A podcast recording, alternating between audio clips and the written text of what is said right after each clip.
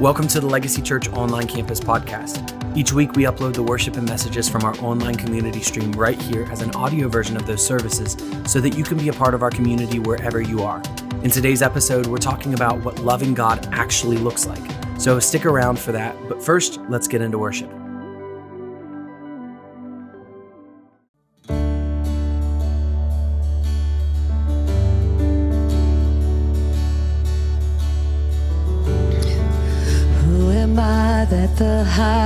King would welcome me?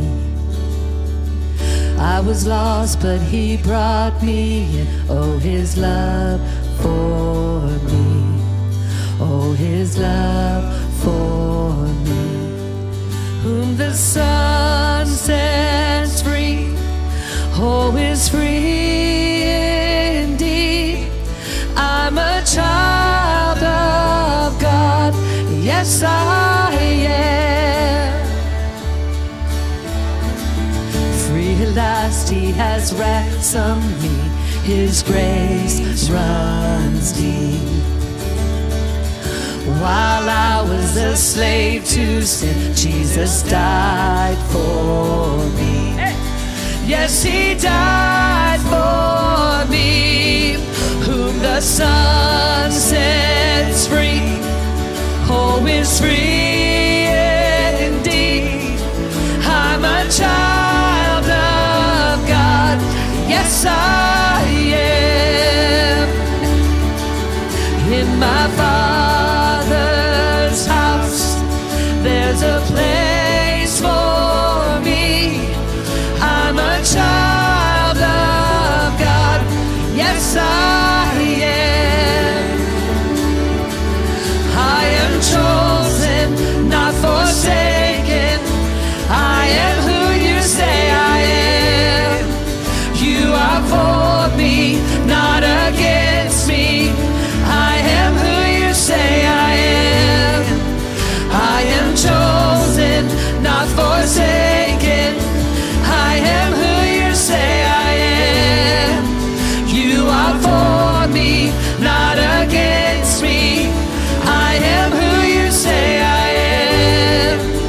Yes, I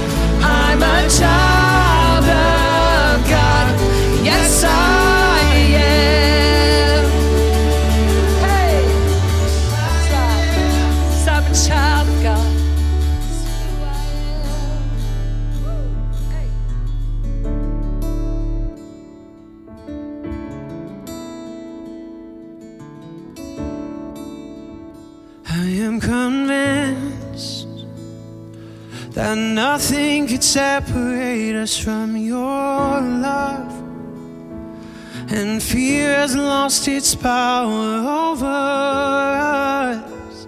Yeah. I am convinced that you have restored all which was lost, and you made us the righteousness of God. This I know. You showed us first love, laid down your life for us, so you could make us the heirs of heaven. You rose up from the grave, you challenged everything, so.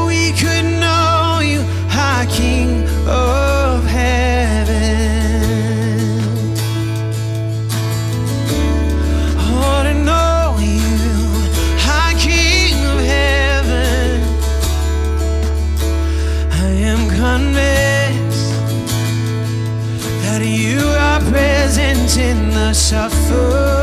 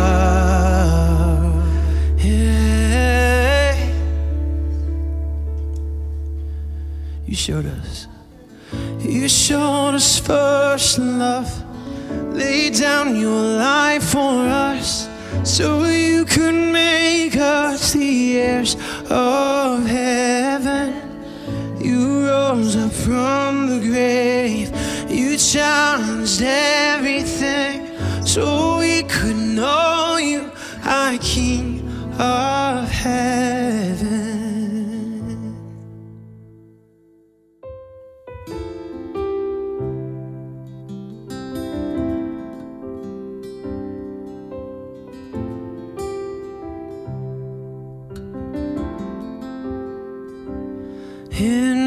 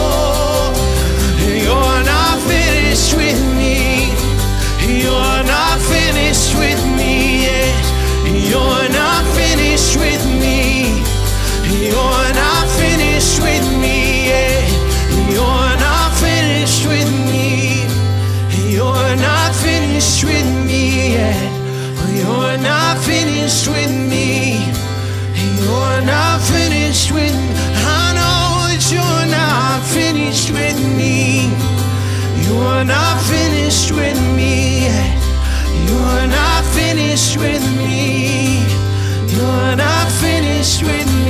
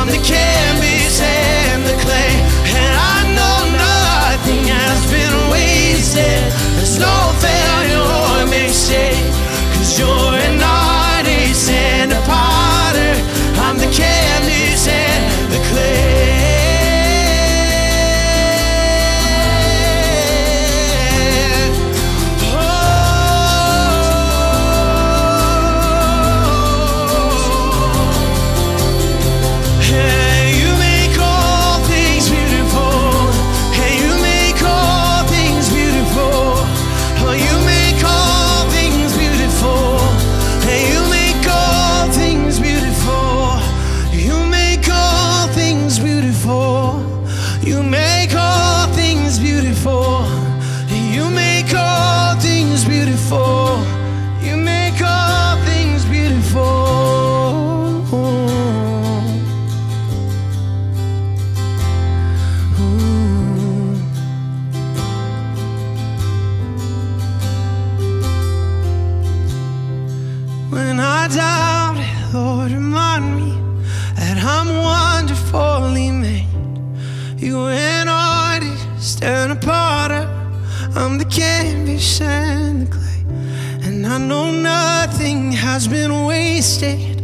It's not failure or mistake.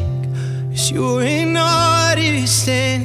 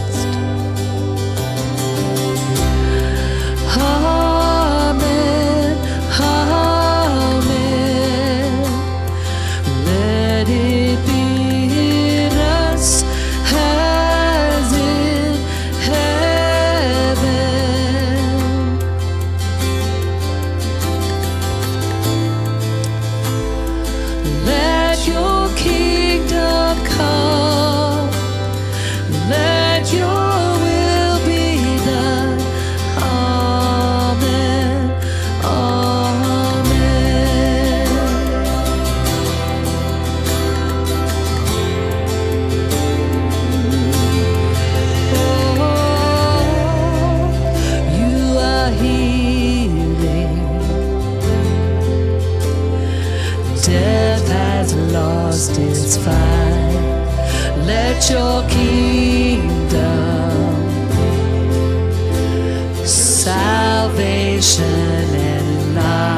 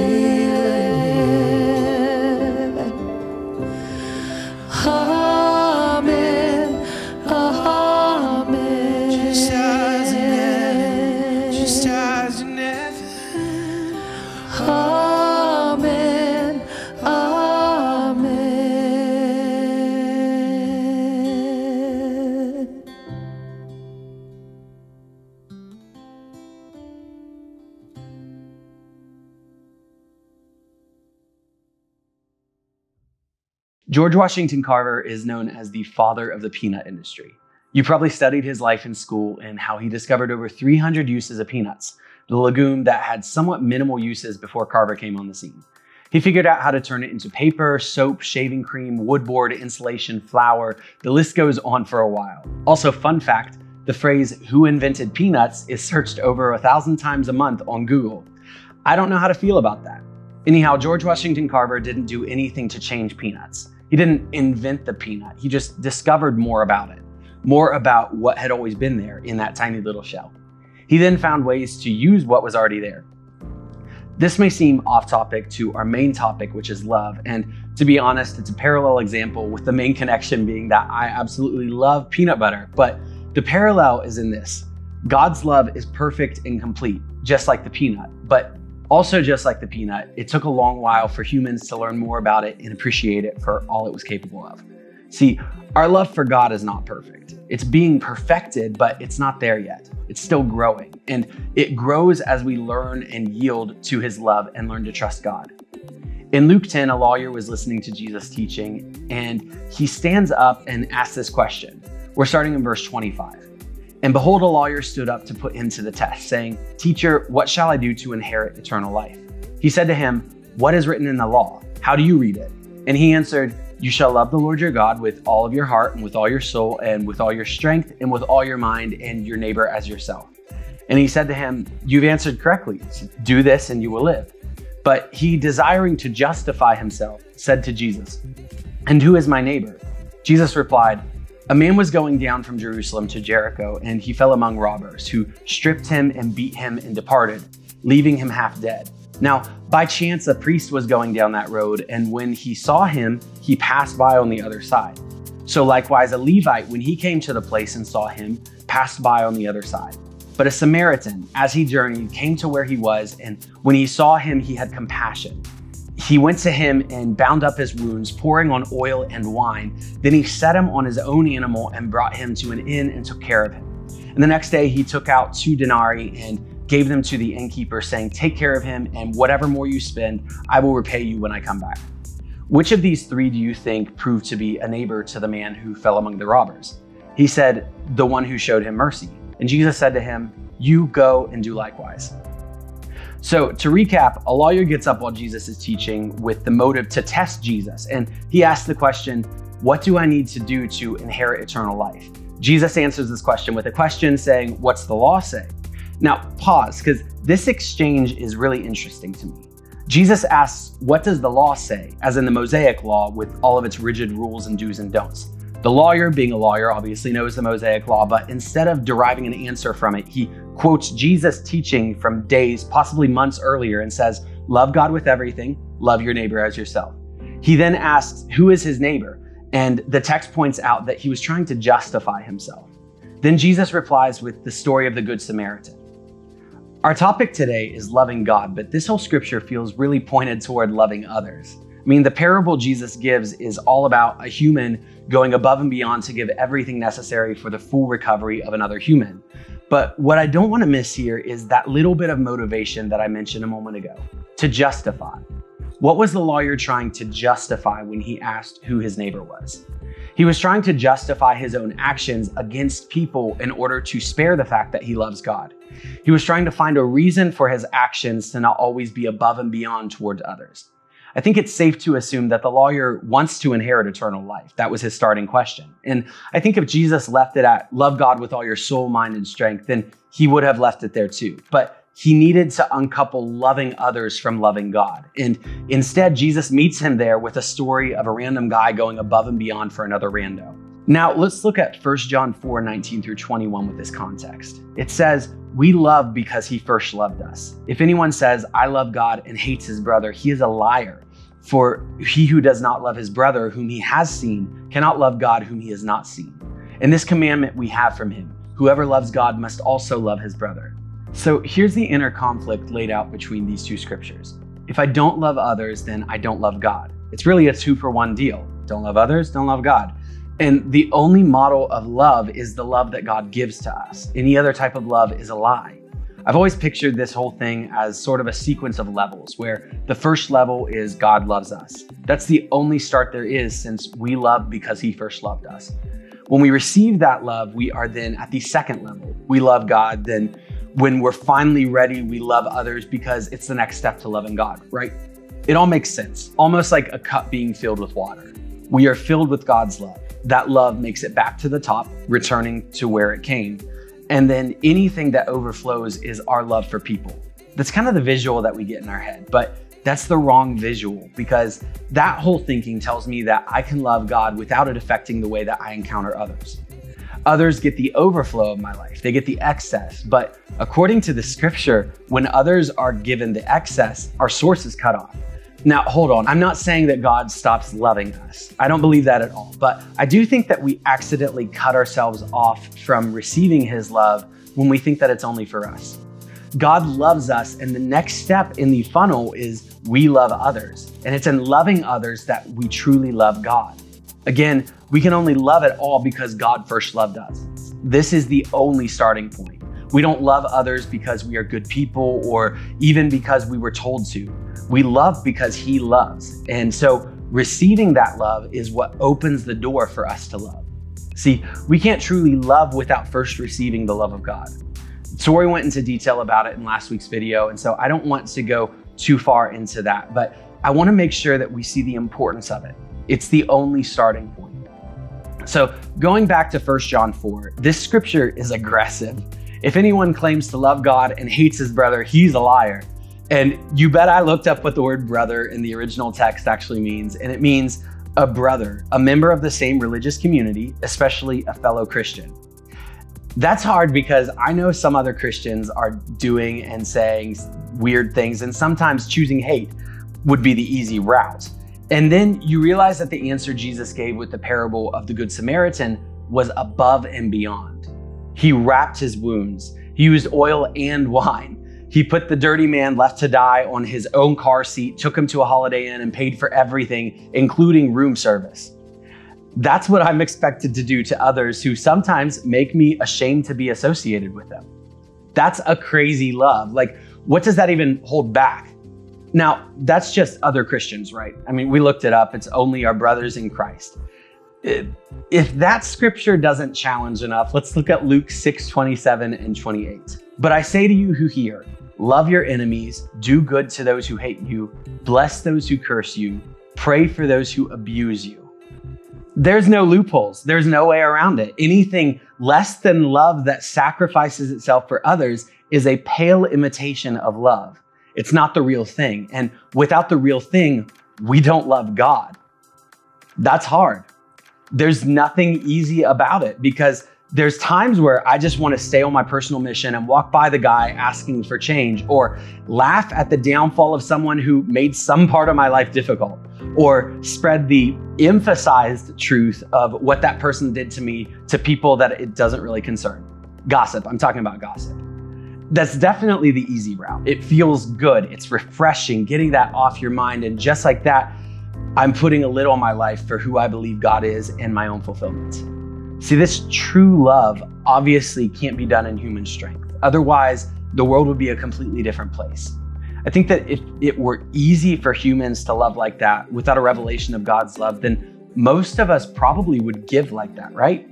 But it's not easy. It's making the choice to sacrifice your own desires, sometimes even our needs, to meet someone else's. There's a thought going around right now that, and you can call it a spirit, a lie, whatever, but I know that I've had it and I've seen other friends give into this thought, and it's just a question. Why does it matter if I call myself a Christian or if I live my life without a faith based community and don't go under that label? Or that my faith is personal and while it makes me a better person, am I really different from other good people? I bet that a lot of us have probably had this thought recently, and I think this next scripture can speak to that. It's John 13, 34, and 35. And we're looking at it in the Passion Translation, which says, So I give you now a new commandment love each other just as much as I have loved you. For when you demonstrate the same love I have for you by loving one another, everyone will know that you're my true followers. There are plenty of good people in the world and we see them periodically online, in the news, on social media. I mean, there's a YouTuber called Mr. Beast who is 23 years old and gives hundreds of thousands of dollars away each year to various people. At least from his public image, I would say that he's a pretty good person. So, what separates us from other good people? It's this above and beyond giving of love. It says, Everyone will know that you're my true followers when you demonstrate this same love as Christ. A good person loves and gives out of their excess. A true Christ follower gives and loves before there's excess. Three weeks ago, we hit a pothole in our car and had to pull over. The tires on the car were needing to be replaced anyhow, but we were holding out until we could afford it. Anyhow, we pull into the parking lot of a local vet and it's as flat as a tire gets. It sucks, but I'm thinking it's okay because I've got a spare tire in the trunk that I can throw on until this can be repaired the next day. So I open the trunk, I pull out the spare and get it into the car, and guess what? It's completely flat too. We're stuck there. Well, it turns out a local pastor from another church was picking up his dog from that vet right there, and he went above and beyond to help me out. He took me and the spare to a tire place. He had them pump up the spare. He ordered two new tires and paid for them himself. He took me back to the car, put the spare tire on, he followed me back to the tire place to drop off my car and then gave me a ride to where I needed to go. He went above and beyond in a way that I couldn't have asked, and he met a need that I couldn't meet myself. He didn't have to pay for the tires. He didn't have to give me a ride. He didn't have to do anything, but he went above and beyond to show that the that he loves people and because of that, I know without a doubt that he loves God. Now, I will say that just because we're giving and loving others, not just out of our excess, uh, it doesn't mean that we're wearing ourselves out completely with it. In Acts 3, we have the story of Peter healing a lame man at the temple gate, and it says that the man had been carried there daily his entire life. From other scriptures, we know that Jesus visited that temple many, many times, at times even daily. And Matthew 21 14 says that the blind and lame came to Jesus in the temple and he healed them, which means that this man must have been at the temple at the same time as Jesus at least once, and yet he wasn't healed until after Christ's death, resurrection, and then he, when he ascended into heaven. So, why is that? Why wasn't he healed by Jesus?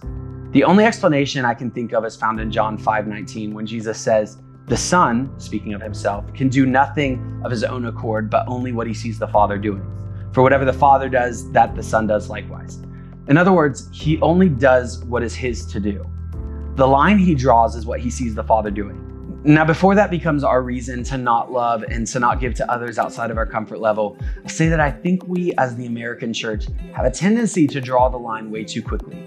Three weeks ago, I had a conversation with a friend and he made this statement.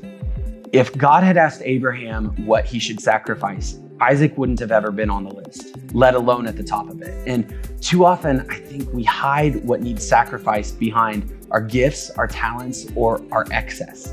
And maybe God is asking us to sacrifice or give in love something that we haven't even thought of as an option. I want to wrap this up with some good news. It's found in Romans 5 1 through 5. And it says, Therefore, since we have been justified by faith, we have peace with God through our Lord Jesus Christ. Through him, we have also obtained access by faith into this grace in which we stand, and we rejoice in hope of the glory of God. Not only that, but we rejoice in our sufferings, knowing that suffering produces endurance, and endurance produces character, and character produces hope, and hope does not put us to shame, because God's love has been poured into our hearts through the Holy Spirit who has been given to us. That last part is the main focus. God's love has been poured into our hearts through the Holy Spirit who has been given to us. You've been given Holy Spirit, and through Him, the love of God is available and ready to work in your life. We have received His love. Now we just have to walk in it. So let me ask a question Do you love God? Like, truly, truly love God by loving others? And is that obvious to others in your life? It's important to ask these questions as a right now thing because I've seen it with others and myself that we tend to have these seasons where we are extremely generous and then we have seasons where we have to remind ourselves to be generous and to go above and beyond. So, is it obvious right now in your life, in your current season, not based off past seasons, that you love God? And if not, ask Holy Spirit to help bring the fruit of God's love to fruition in your life. Let's pray. Holy Spirit, right now, um, I thank you for the love that you have given to us and the example of love. Um, I thank you that you didn't that you didn't stop short, that you gave and you keep giving and you keep renewing all of that in us. And so I'm just asking that as this revelation of love um, sinks into our life and finds finds root, um, that we would be faithful stewards to water it and to allow um, to receive your love, to understand it, and then to love others with that same love, to go above and beyond. Um, I'm asking that that you would remind us as we go about our days that we that our witness is the way we love others in the body and out of the body. And um, I just ask that it would be a prevalent thing that we would be known as yours um, by our actions, by our love for others. And in your name we pray. Amen.